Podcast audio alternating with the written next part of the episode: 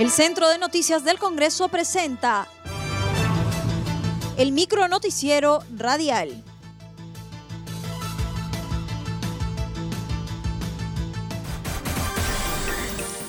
¿Cómo están? Les saludan y Suceda. Hoy es jueves 24 de septiembre y esas son las principales noticias del Congreso de la República. Vacuna contra COVID estará llegando aproximadamente a inicios del 2021. En Comisión de Comercio Exterior y Turismo se presentó el representante comercial de la Embajada rusa en el Perú, Oleg Gorlov, quien informó sobre los resultados de los ensayos clínicos para la aplicación de la vacuna rusa Sputnik 5 contra el COVID-19. En su exposición dijo que la vacuna está en su tercera etapa y no se ha presentado efectos adversos. En otro momento reveló que el precio de la dosis no superará los 15 dólares. Por el momento uh, no hay ningunos efectos uh, adversos de la vacuna y todos los voluntarios mostraron muy buenos resultados. Pero seguimos en la tercera etapa de ensayos clínicos, eh, según eh, la afirmación de RDIF, que el costo no debe superar, superar el 15, 15 dólares por, por la dosis. Y la dosis incluye dos vacunaciones, dos frascos. Precisó que Rusia suministrará la vacuna a los países extranjeros a inicios del año 2021. Resaltó que para la aplicación la vacuna debe estar registrada en Digemit. Como segunda etapa, ah, este va a, suministrarse a, a los países extranjeros. Yo creo que estamos hablando de 2021. Por el momento sí hablamos ah, con el Ministerio de ah, Salud y la vacuna tiene que ah, registrarse propiamente en eh, Digimit.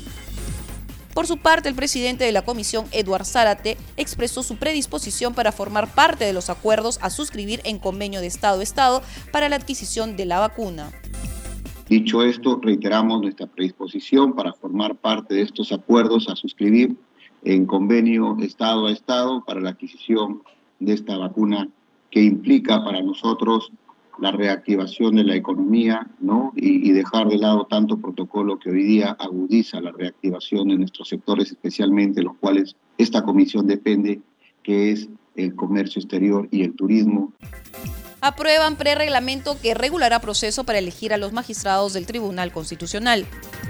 La Comisión Especial para la Selección de Candidatos Aptos para la Elección de Magistrados del Tribunal Constitucional aprobó por mayoría el prereglamento que regulará este proceso, el mismo que será publicado este jueves para recibir opiniones de la ciudadanía e instituciones especializadas durante cinco días consecutivos. Los aportes serán debatidos en la comisión que sesionará el próximo miércoles y posteriormente será elevado al Pleno del Congreso, así lo precisó su titular Rolando Ruiz Pinedo.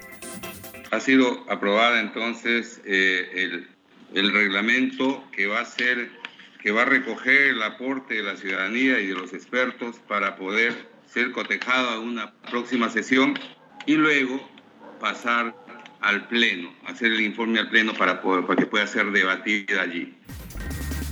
Cabe precisar que al inicio de la sesión se dio cuenta de un oficio enviado por la Contraloría General de la República en el que se informa que dicha institución está de acuerdo con lo establecido en torno a la declaración jurada de intereses.